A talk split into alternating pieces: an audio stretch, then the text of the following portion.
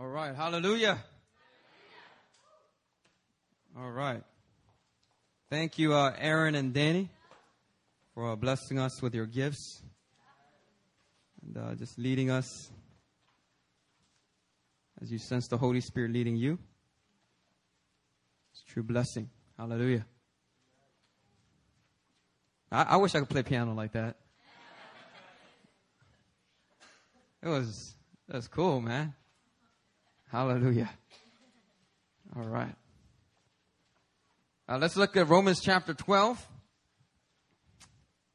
I'm going to be preaching from verse fourteen to eighteen. Romans chapter twelve, verses fourteen to eighteen.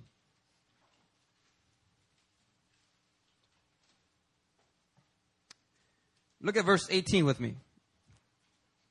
If possible, so far as it depends on you, live, live peaceably with all. Amen. Now, the N I V says, live at peace with everyone. Live at peace with everyone. This is the word of the Lord for today. Live at peace with everyone. Turn to your neighbor. Tell him that. Live at peace with everyone.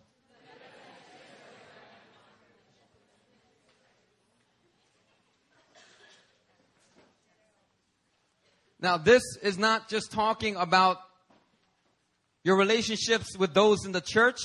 It includes all those you know at your workplace, in your family, in your neighborhood. It could be your ex-boyfriend, an ex-wife, crazy boss. Live at peace with everyone, says the Word of God. You know, Oswald Chambers used to preach that God engineers all the circumstances of the saints. This means if you are walking in His ways and seeking to do His will, people don't just come into your life by accident. They're there by God's providence. God put them there. And he, they may be there for various reasons. God brings various people into our lives to test us, to build up our character, to release a hidden blessing, or to develop our potential. Amen? Now, let me get a little more mic up here. Now, if all God did was send people into your life that you can easily get along with, people that are just like you, have all the same interests as you, your spiritual growth will be very limited. Because difficult people bring deep growth. Amen, difficult people? I'm a difficult person. I know I can be. But I will bring deep growth into your life. If you learn to live at... God bless you, honey. If you will learn to live at peace with me. And if you want God to use all these relationships that you have in your life, you want God to use it to refine you and to bless you, we have got to learn how to live at peace with everyone. We may look at some people and go, that coworker is so annoying. I can't work with him. Not even going to try. My boss is so demanding. One day, you know what? I'm just going to blow up. My dad has hurt me so much. He's such a failure. I don't ever want to talk to him again.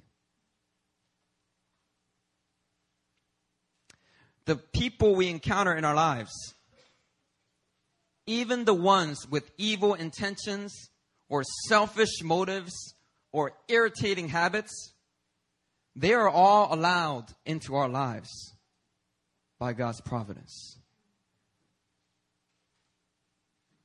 And if God allowed it, Romans eight twenty-eight, earlier in the book of Romans, it gives us the promise that God can work it out all for your good. Hallelujah. But check it out. We got to learn how to live at peace with everyone. You know, some of the people that you despise right now, or you got beef with, you got strife with, you know, they may be your new B F F or your future spouse. You know, when Aaron first met me, you know, it wasn't like love at first sight. You know, she thought I was a little bit, you know, conceited or a little bit of, uh, you know, I, I was a little rough around the edges because my, my humor, she wasn't digging my humor. She thought I was a difficult person. But I became her future spouse. See, I, I ended up marrying her. Hallelujah. And now there's just blessing after blessing being poured out into her life. I mean, some of these people you got in your life right now that you got beef with, they may be positioned to bless you or to open up a new door for you. God might be using their irritability to build up your patience and leadership for your next assignment. What looks like a curse is actually a hidden blessing. But for those who refuse to live at peace with everyone, the hidden blessings remain hidden. And the spiritual growth remains small. Some people go, why should I live at peace with everyone? People don't do that with me. They're always trying to start something. They're always trying to, they, uh, they, they got an agenda to irritate me. My coworkers, man, can't, they can't pass by my cubicle. They always got to stop by and tell me every problem they got in their life.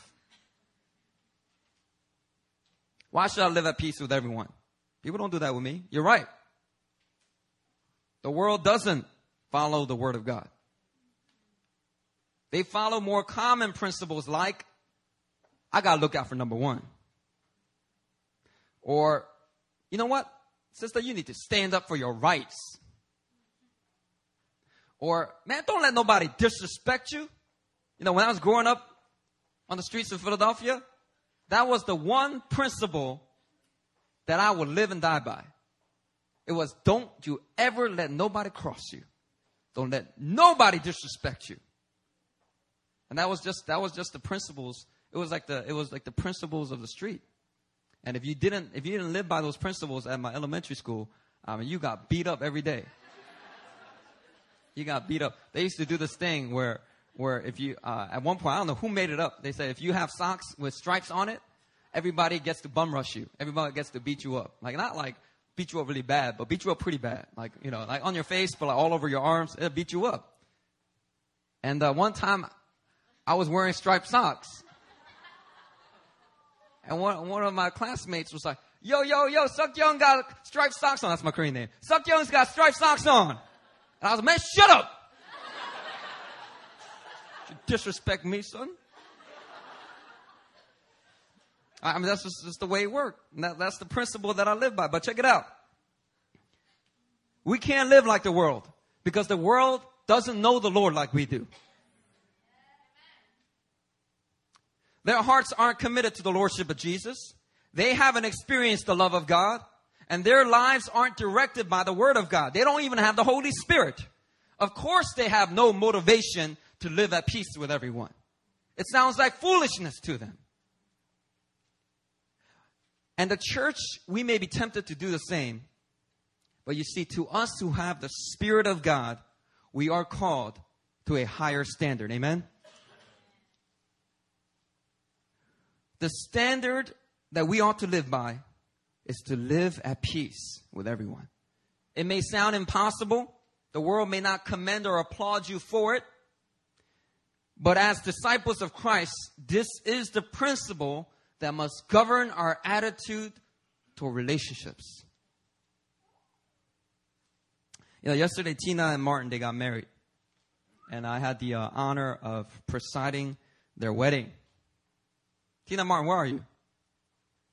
They, could, they didn't make it? Are they going to E T one later? Oh, I better see them there. I'll be there too. No, no, I'm playing, I'm playing. I married them, and uh, I was going to give them this piece of advice. I just, I guess I have to give it an E T one. But uh, if there's one piece of advice I will give to a mar- newly married couple, it's this.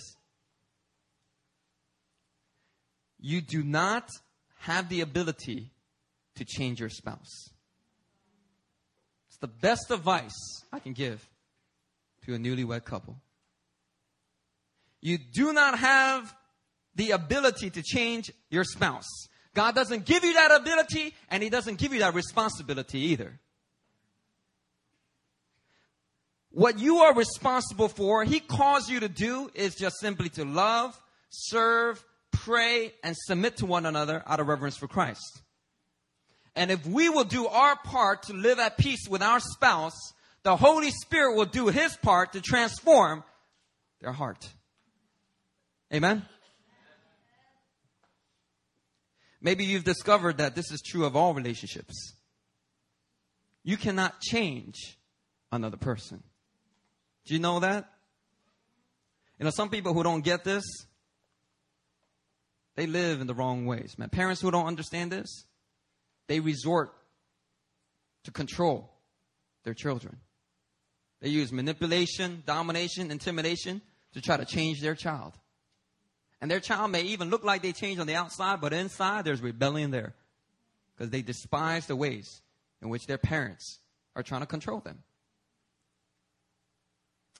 Spouses who do not understand this truth, they focus more on nagging than on kneeling. Hallelujah.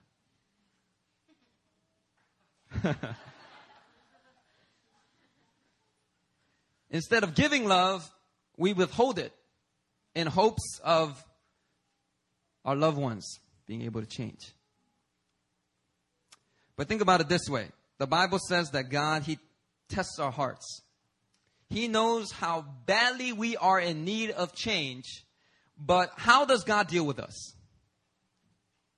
Does He resort to control? Is He constantly nagging you? Does He withhold His love or punish you for making slow progress? No, this is not the way that God deals with us. God simply, He loves. And we must also learn to love our spouses, our friends, our family members, our neighbors. We got to love them whether they are changing or not. And this is why the Bible calls us live at peace with everyone. Because while you're on your way to that change, in the process of seeing people change, guess what? There's going to be all kinds of drama. And you can either do your part to live at peace with that person, or you can add the fire, fuel to that drama. And some people love drama. You got some drama queens in here? Don't, don't raise your hand. Some people love drama. But look, man, Bible doesn't say be a drama queen. Hallelujah. Amen. Give me a louder amen than that. Bible says we must live at peace with everyone.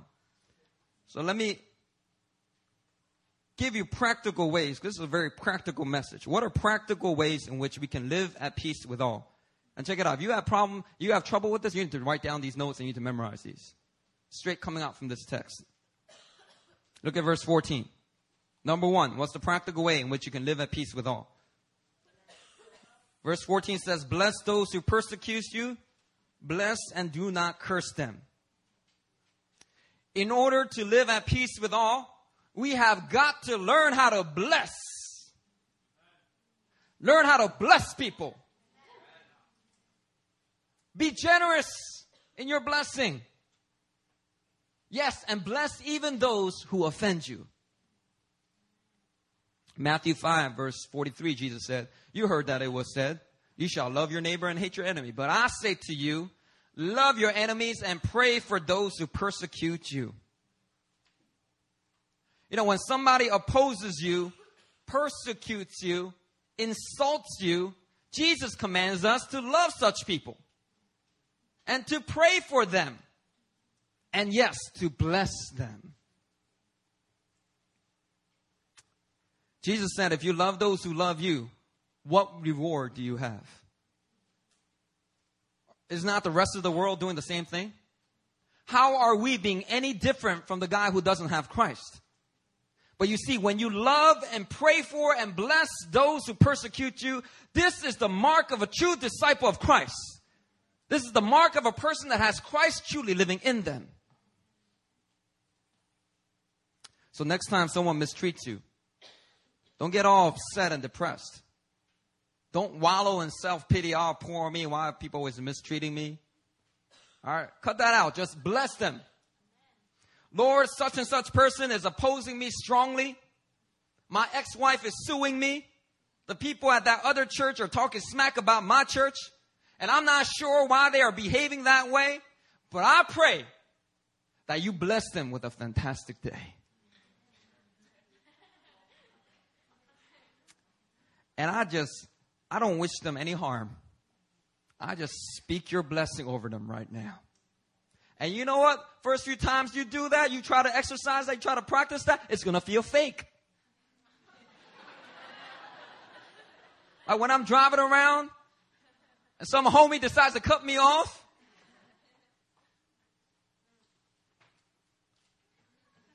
Lord, bless him. Bless that guy with a fantastic day. I do not want them to get a flat tire. Bless them, Lord. And you know what? It may feel fake, but check this out. It ain't fake, it's faith. You just need to get used to it. It doesn't come naturally for you because you have this flesh nature inside of you. But check it out. You might have the flesh nature you're struggling with, but you also got the Spirit of God. And the Spirit of God is saying amen to this message right now. And if you will submit to the Spirit of God, you just bless that person. Hallelujah. It will go well with you. If you learn to bless and not curse, God's blessing will continually flow into your life. Now, so many people, they cut off the blessing of God from their lives because they don't know how to bless. You see, not only do you receive salvation by God's grace, but every gift and blessing you receive on earth is also received via His grace. If you live in the place of mercy and forgiveness, then God will deal with you in His grace. But if you judge and you live in the place of judgment and unforgiveness, then God will deal with you in judgment. Word of God says in Matthew seven two, for in the same way you judge others, you will be judged. And with the measure you use, it will be measured to you. Bless. Learn to bless people. It's number one, practical way to live at peace with everyone. Number two, look at verse uh, fifteen. Rejoice with those who rejoice. Weep with those who weep. Second way in which we can live at peace with everyone is to rejoice with those who rejoice and weep with those who weep. In other words, when something good happens to someone, or if they achieve something significant, celebrate their victories and share in that joy. I got a promotion. Psh, yeah, you deserve it. uh, I'm happy for you. Not. Don't do that. Rejoice with those who rejoice. If something bad happens to a coworker, or if this coworker has some kind of failure, then weep with them. This is the way to live at peace with everyone. How would you feel if you got a promotion or you just got engaged and then you announced it at work and no one rejoices with you? How would that make you feel? You would take a mental note of every person in that room. You ain't getting an invitation from me. You will be hurt and disappointed just simply because they refuse to rejoice with you. I was busy that day. Well, you still hurt me because I was in my moment of joy and you didn't share it. Whether the person is your B F F or your enemy, they are all vulnerable in these moments of joy or sadness. You see, brothers and sisters, what the church got to realize is the joy and comfort that we can give is powerful. No other religion comes close to offering the kind of joy and comfort that Christians can give. What we don't realize is, man, it is powerful. The joy we can release can set people free from depression and disease. The comfort that we can give can set somebody off the road of death and hopelessness. We got to live at peace with everybody. Third way. Keep reading with me. Verse sixteen. Live Romans twelve sixteen. Live in harmony with one another. Third way we can live in peace with everyone. Live in harmony with one another. What does that mean? To live in harmony with one another means to live in agreement with each other. You know, many times in our lives, we are going to have disagreements with people. Amen? I mean, I might be preaching and you might have a disagreement with me. But I'm sorry, but I have the mic. So I get to keep talking and you just listen. But we know there's going to be disagreements in life. But living in harmony means spotlighting our agreements rather than our disagreements. Not being all like a watchdog looking for a point of contention and, and division, but rather looking to the things that are going to cause us to be in harmony with one another. You know, when, when Aaron was playing the piano up here, man, things just was flowing. The music sounded beautiful. I don't think there was one note he played that was off. Why? Because he played all the notes in harmony with one another. That's what the church should be like. The church should be like a really good song that you don't mind listening to over and over and over again, because the church is living in harmony. You get a good song going with a good harmony, I can listen to that song all the time. Hallelujah. It's like jazz. I, I won't get into it, but it's like jazz, you know, church, you know, like, like, you know, doing their, doing their own improv and their own, own waves with their own instruments, you know, like a bassist, boom, boom, boom, boom, boom, boom. Drummer. Church, man, we, we, we need to make some good jazz music together. You know, um, the Bible says, um, uh, well, the opposite of harmony is strife. And the word strife means an angry or bitter disagreement over basic issues. And when we allow strife to rule our relationships, we waste all our energy on being upset over trivial issues rather than using our energy to love each other and serve each other. Proverbs seventeen four says, the beginning of strife is like letting out water. So quit before the quarrel breaks out. Proverbs twenty verse three says, it is to a man's honor to avoid strife, but every fool is quick to quarrel, to argue. Now, God has created me to be a confrontational kind of guy. I got to admit, all my life, I have never shied away from confrontation. I never shy away from confrontation. It's just, it just comes easy for me. And for most of my life, I noticed that I had a tendency to care more about being right than being in relationship with someone. My sister will tell you. Well, growing up, man, I used to, I used to think I was right about everything, and I wasn't. I wasn't. I mean, I wasn't. But man, I would let strife in just to just to say that I am. And I noticed that many times I would argue passionately to win an argument, but I would lose the hearer. And as I grew up, through some disillusionment and disappointment, the Holy Spirit began to show me that arguing for the truth was not always necessary. Don't get me wrong. I love theology. I love orthodoxy, right doctrine. And I will defend the truths of the gospel with my life. But I noticed that many times, it was best to just live in harmony with the people around me rather than having to air out all my opinions and try to convince people of my viewpoints. Sometimes love, it manifests through being silent about the truth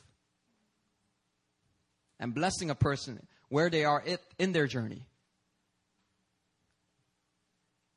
The Bible says a prudent man conceals knowledge. Proverbs seventeen twenty-seven says, whoever restrains his words has knowledge, and he who has a cool spirit is a man of understanding. Hallelujah. Somebody that is truly prudent and, uh, and truly walking in understanding, they don't have to air out everything. They don't have to argue about everything. They're going to choose rather to live in harmony with their neighbor. Amen? Let's keep going. Number four comes from verse sixteen, the latter part of verse sixteen. Do not be haughty, but associate with the lowly. Never be conceited. Okay, some of your E S V Bible says never be wise in your own sight.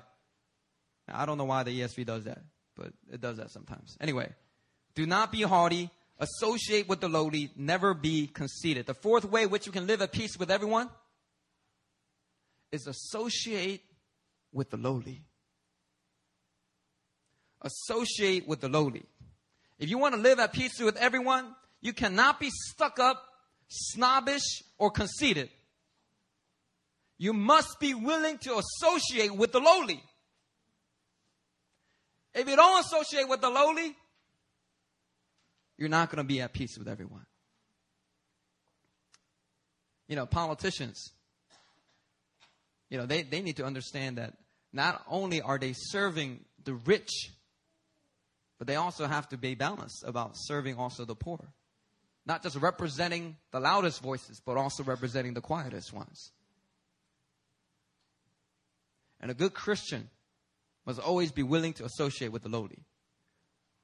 You know, if I see a gifted, talented Christian become a leader at New Philadelphia Church, and I noticed that this person has got a little bit, he's a little conceited, struggling with a little pride.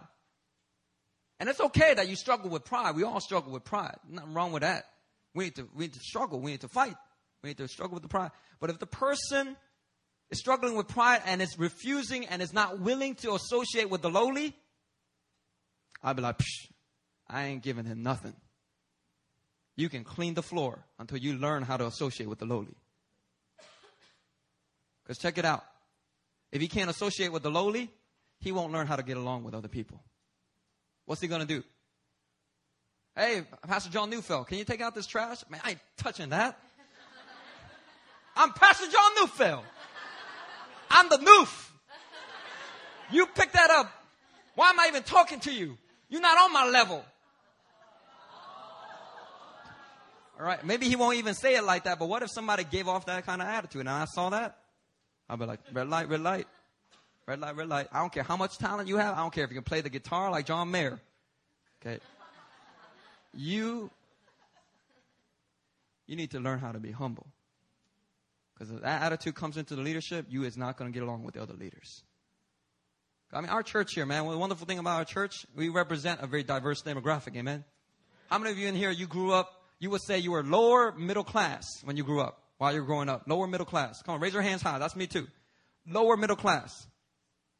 How many of y'all were middle class? Okay. And how many of y'all were just rich? uh, y'all embarrassed to raise your hand. We know you in here. No, no, no, no. There's nothing wrong with being, you know, wealthy, being blessed, especially if your parents paved the way. So inheritance, inheritances are not a bad thing. You just need to receive it with a good attitude. But you know, our church here, we're we're, we're a diverse dem- demographic. If you're gonna learn to live at peace with everybody here, you better learn how to associate with the lowly, or what you think is the lowly. He don't got a college education. I don't care if he don't got a college education. Check this out. I'm good friends with Pastor Paul. But I noticed that, you know what, some pastors, they're not even willing to associate with him. And that, that just troubles my heart. That just troubles my... Well, he doesn't even have a high... He didn't even graduate from high school. He was a gangbanger. He was a blood. He was in and out of jail. He was on... all kinds of drugs. He doesn't have a college degree. He doesn't have a seminary degree. He ain't got no training. I'm not associating with him. I'm not working. I'm not doing ministry with him. Man, that is messed up, man. That is messed up. I think that's pretty messed up. I, I hope none of these pastors are listening to this message, but I think that's messed up. But man, well, you know, I love working with Pastor Paul. I mean, partly because I'm kind of like in the middle.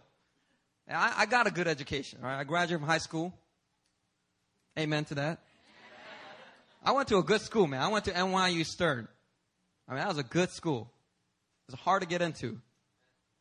I didn't graduate with the highest G P A, but I graduated. All right, hallelujah. But I don't have a seminary degree. Uh, all the leaders here, they know that. If you're a newcomer, you may be, you may not know that. You may all of a sudden get all like critical and alert now, right? Oh, no, he doesn't have a seminary degree. I shouldn't listen to what he says. I mean, I may not have a seminary degree, but I study the Word of God, all right? I'm kind of like in the middle. So, I mean, I'm I'm just in that natural place where I could just associate with anybody. You got the anointing on you, I associate with you. You got character, I associate with you. You know the Word of God, you know how to handle it correctly, I associate with you. Got to learn how to be willing to associate with the lowly in order to live at peace with all men. Now look at number five. Fourth, fifth way to live at peace with all is to never take revenge. Verse seventeen says, repay no one evil for evil. You know, because man is born with a sinful nature, there is much evil that is done on the earth. And if everyone who receives evil takes revenge on others with more evil, then evil will cycle into an epidemic of violence and wickedness. But you see, part of the reason why the whole world isn't filled with so much violence is because God's people are here. And we live by a different standard. And God has commanded us, never take revenge. If something is evil, something evil is done to a Christian, that evil should be forgiven and dissolved by the power of the cross. Hallelujah. If you want to live at peace with everyone, you must put to death all urges to take revenge. Wanting, you know, and revenge may not all look the same. You know, you may think revenge, you, you think like of a, of a movie where some dude is just taking revenge on everybody. You know, but you know, women, all you sisters, man, you be taking revenge too. You might not throw a punch, but man, you be throwing like one hundred punches like under the table somehow through like, like a passive aggressive fashion, or just even like just my, just like wang-tying some, some girl or something. Man, that's, that's, that's a revenge. Man, man, I think, I think at least brothers, man, you just, hey, let's fight. All right. All right. All right. It's, it's done. It's done. All right. Peace. But, but with women, it's like, man, it ain't done. It's not over. I'm sorry. No, you think that's going to do it? No. I'm going to have my revenge. Now check this out. You know, let me get this straight. Wanting revenge is not an evil thing. Do you know that? Revenge is not evil. In fact, vengeance is a cry for justice. Justice is a good thing, and therefore vengeance is also good. Let me renew your mind here today. Vengeance is good. In the book of Revelations, the saints cry out for vengeance. Revelation six ten, O sovereign Lord, holy and true, how long before you will judge and avenge our blood on those who dwell on the earth? Everyone who dies for the gospel cries out this cry for vengeance. And it's a good cry. Vengeance is good. But when vengeance is in the hands of a man who is error prone and lacks omniscience, vengeance is a very bad thing. The Apostle Paul tells us to leave vengeance wholly up to God, completely up to God. Look at the last part of this chapter, which we didn't get to read. Look from verse nineteen. He actually expounds on it from nineteen to twenty-one. Paul writes, beloved, never avenge yourselves, but leave it to the wrath of God. For it is written, vengeance is mine, I will repay, says the Lord. So to the contrary, if your enemy is hungry, give him a burger. Feed him. If he is thirsty, give him something to drink. Hey, I know what you did to me, man, but here, here is a glass of orange juice. Here's a cup of coffee. But for by so doing, you will heap burning coals on his head. Do not be overcome by evil, but overcome evil with good. Hallelujah.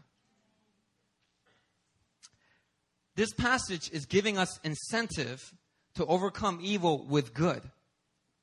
Because when we are good to our enemy, we are making them ripe for God's wrath and vengeance. That's what heaping burning coals on their head means. In the Old Testament, heap burning coals, it represents punishment. So check this out. Think of it this way. Some of the enemies that we are good to, they may end up repenting.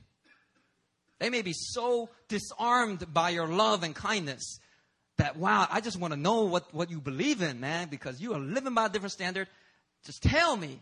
And then they repent. That's a good thing. But others will not repent, and they will face God's fury. That's a good thing, too. That's a good thing, too. If you really knew the evil that goes out, goes on in the world, if you knew exactly what happens in the dark places, you would know that justice and vengeance is very good. I'm a Calvinist. I do not believe that God's heart and will is to save everybody. All right.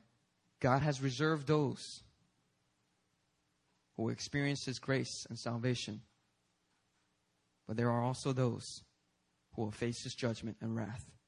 And Apostle Paul actually argues that you will not know what mercy is if everybody had mercy. But you will only see the glory of his mercy as it is in contrast to his wrath.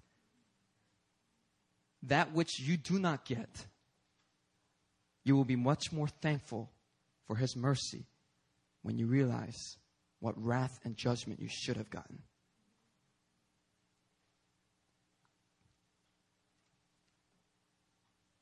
So we put hot coals on their head, our enemy, every time we do good to them for the evil they do to us.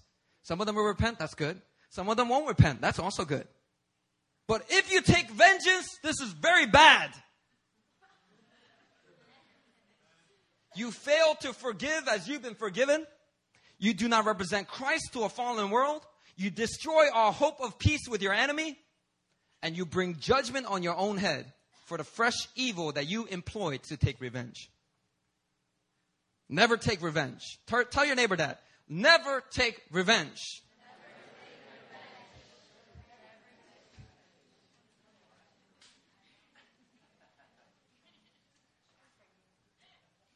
Amen. Now, from this passage, the sixth and last way to live at peace with all comes from verse seventeen. Give thought to do what is honorable in the sight of all. The sixth way to live at peace with all is to do what is honorable in the sight of all. You see, when we give honor and we behave honorably, our relationships become filled with incredible peace.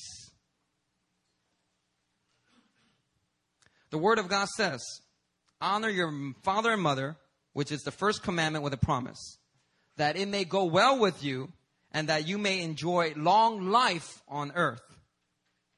What does honor have to do with life? Well, you see, life flows through honor.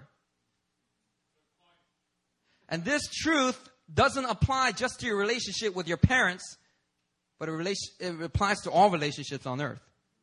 And even in your relationship with the Lord. If you honor the Lord with a specific devotion or offering or a fast, he will bless you with life and life abundant. Amen? Amen. The Bible says, Proverbs three, verse eight, honor the Lord with your wealth, with the first fruits of all your crops.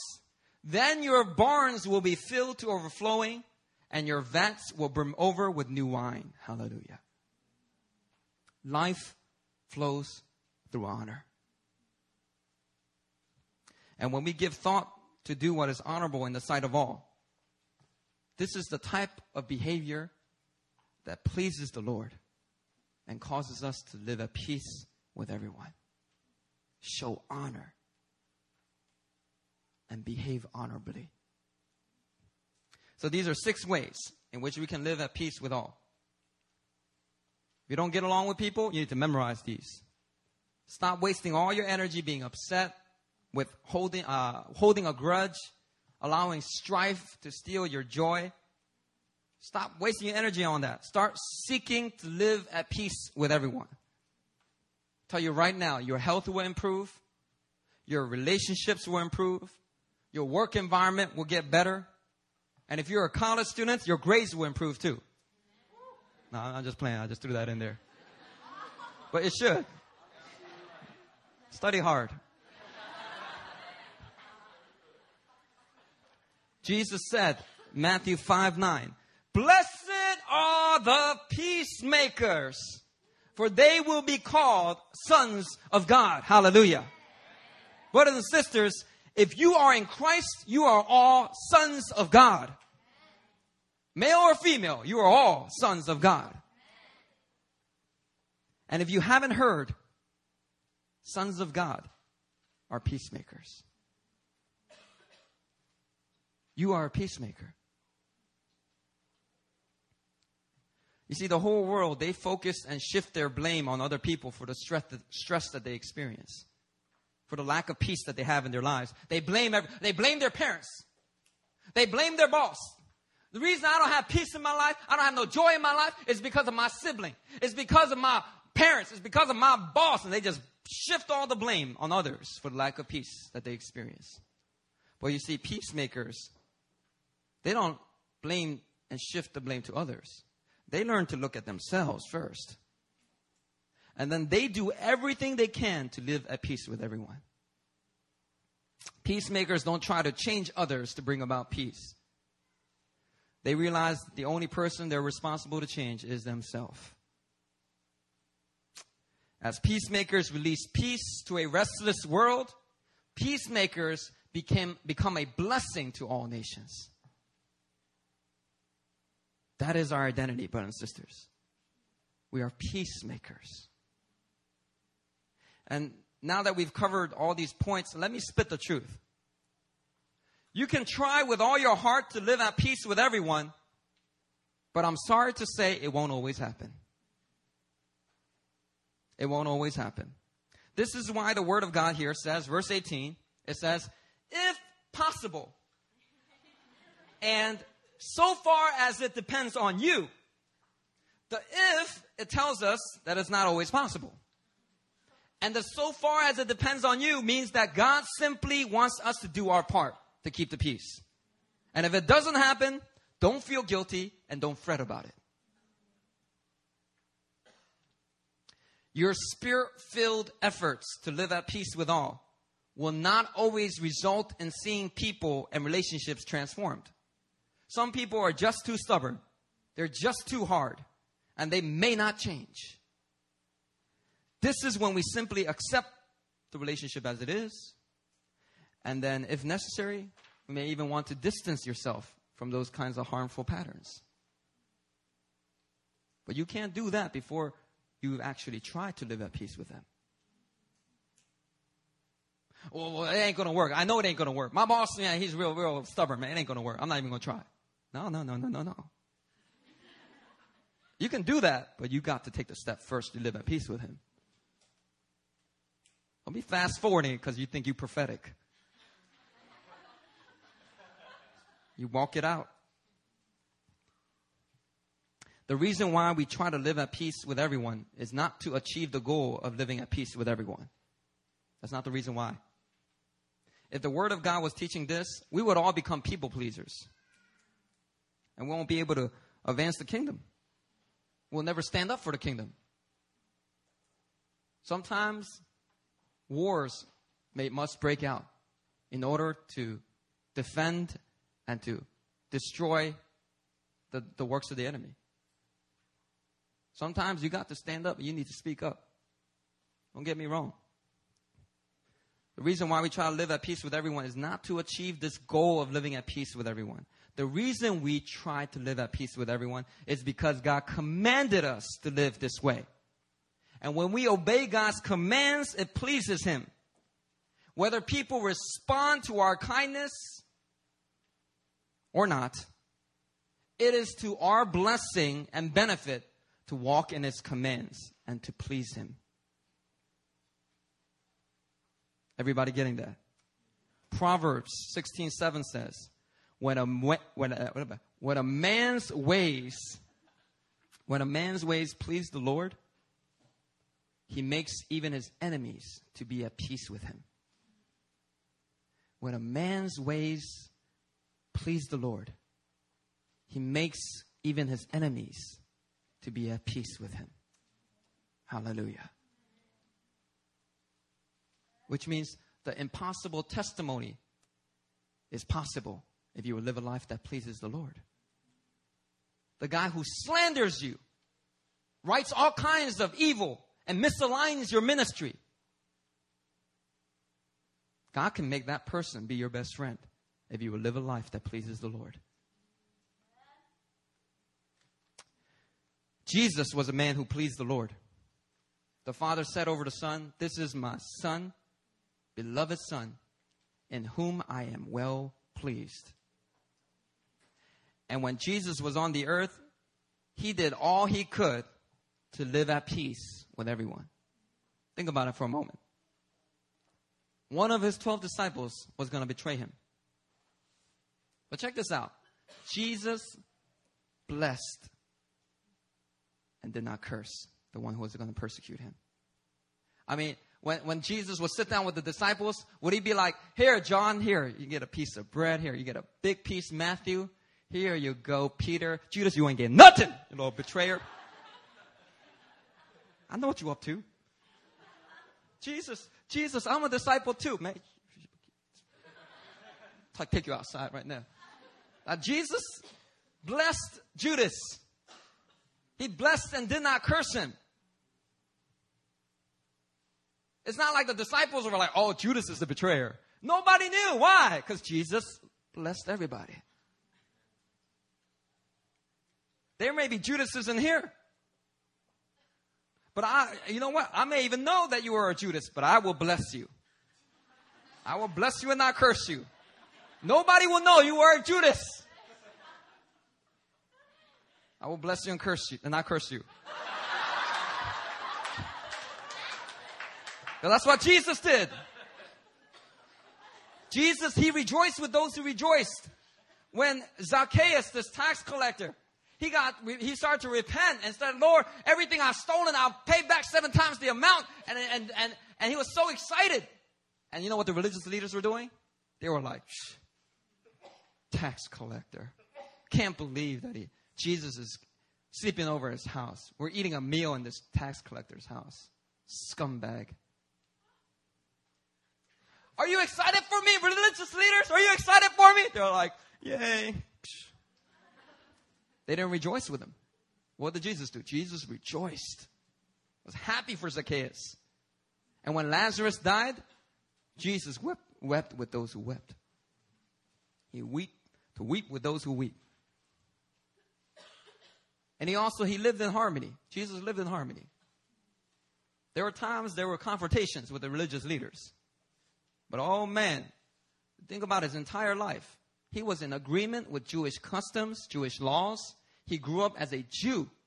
Even though He knew there were so many things the Jews didn't quite get. Even though they, He knew that the Jews were quite evil and they had an idolatrous history. He didn't point all that out. He just, He was in agreement with the ethnicity He was born into. And He lived in harmony with the Jews. He associated with the lowly. We know He associated with the poor, with the lepers, with the prostitutes. He associated with the lowly. And He never took revenge. Well, at least not yet. Even when He was on the cross, He did not take vengeance. As a man, as He was one hundred percent man and one hundred percent God, but as a man, Jesus did not take revenge. He left vengeance to the Lord, and he died on the cross when he could have snapped his fingers and a chariots of fire would have shown up and angels would have been there. He did not. He submitted to the will of the Father, and he left vengeance completely up to God. And lastly, he did what was honorable in the sight of all. Even when he was standing in trial before Pontius Pilate, he did not open his mouth and, and be like, Pontius Pilate, you, do you know who I am? I am the King of Kings. Are you a king? Yeah, I'm a king. Let me show you right now. Like, he didn't do that. He said he was very honorable to Pontius Pilate. He showed him honor as a man who was in authority, as a man who was a governor. You know, and some Christians, you know, they appear before kings. They appear before politicians. They appear before government officials. And what do they do? They show zero honor. I am a disciple of Christ. I am his ambassador. What you are doing to our churches here in this country, you will pay for this. How dare you talk to the, the, the governor that way? You shut up. I am a child of the living God. There's no honor there. Now, Christians, when you appear before kings, and you will, just as Paul did, you show honor to Caesar. If I somehow got captured, If I if I did some crazy stunt like, like you know, some of the news stories you heard, and I ran into North Korea, and somehow the North Korean government thought that Kim Jong-il should meet me, and I appear before Kim Jong-il, right? I ain't gonna be like, you idolater, you are a son of the devil, you will die and rot. Uh, 안녕하세요. Uh, you will. No, no, I'm not gonna do that. I'm going to show him honor. Even though he's an evil man. Even though he's an evil man, I'm going to show him honor. Because we will, we, we don't show honor because they deserve honor. We show honor because we're honorable. That's what the people of God are. That's why Daniel showed honor to King Nebuchadnezzar. Even though King Nebuchadnezzar was full of himself and was a very evil man. But you show honor. And that's what Jesus, he did as well. Jesus lived at peace with everyone. But Jesus knew that not everyone would want peace with him. He knew that the Jews and Jewish leaders would demand his death. He knew that those who experienced his miracles and goodness and love would turn on him and become his enemies. But the Word of God tells us, Isaiah fifty-three verse five, he was pierced for our transgressions. He was crushed for our iniquities. The punishment that brought us peace was upon him. And with his stripes, we are healed.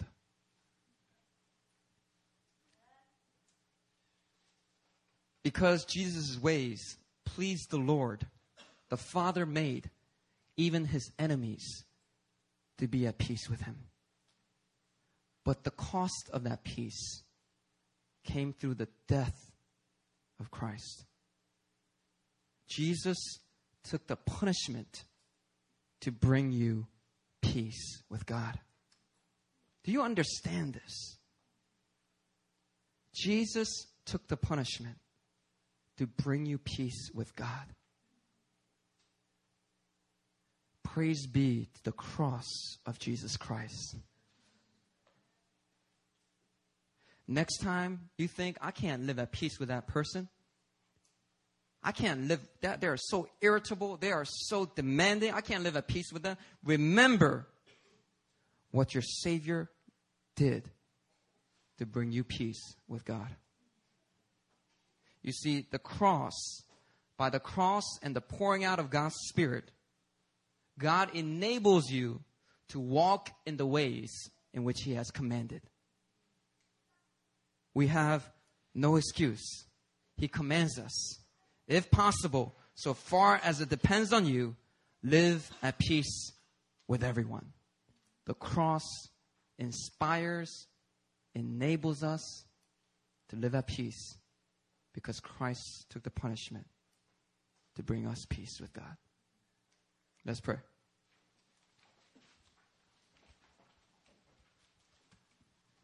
God, we just thank you so much for the cross of Jesus Christ. We praise you for the cross.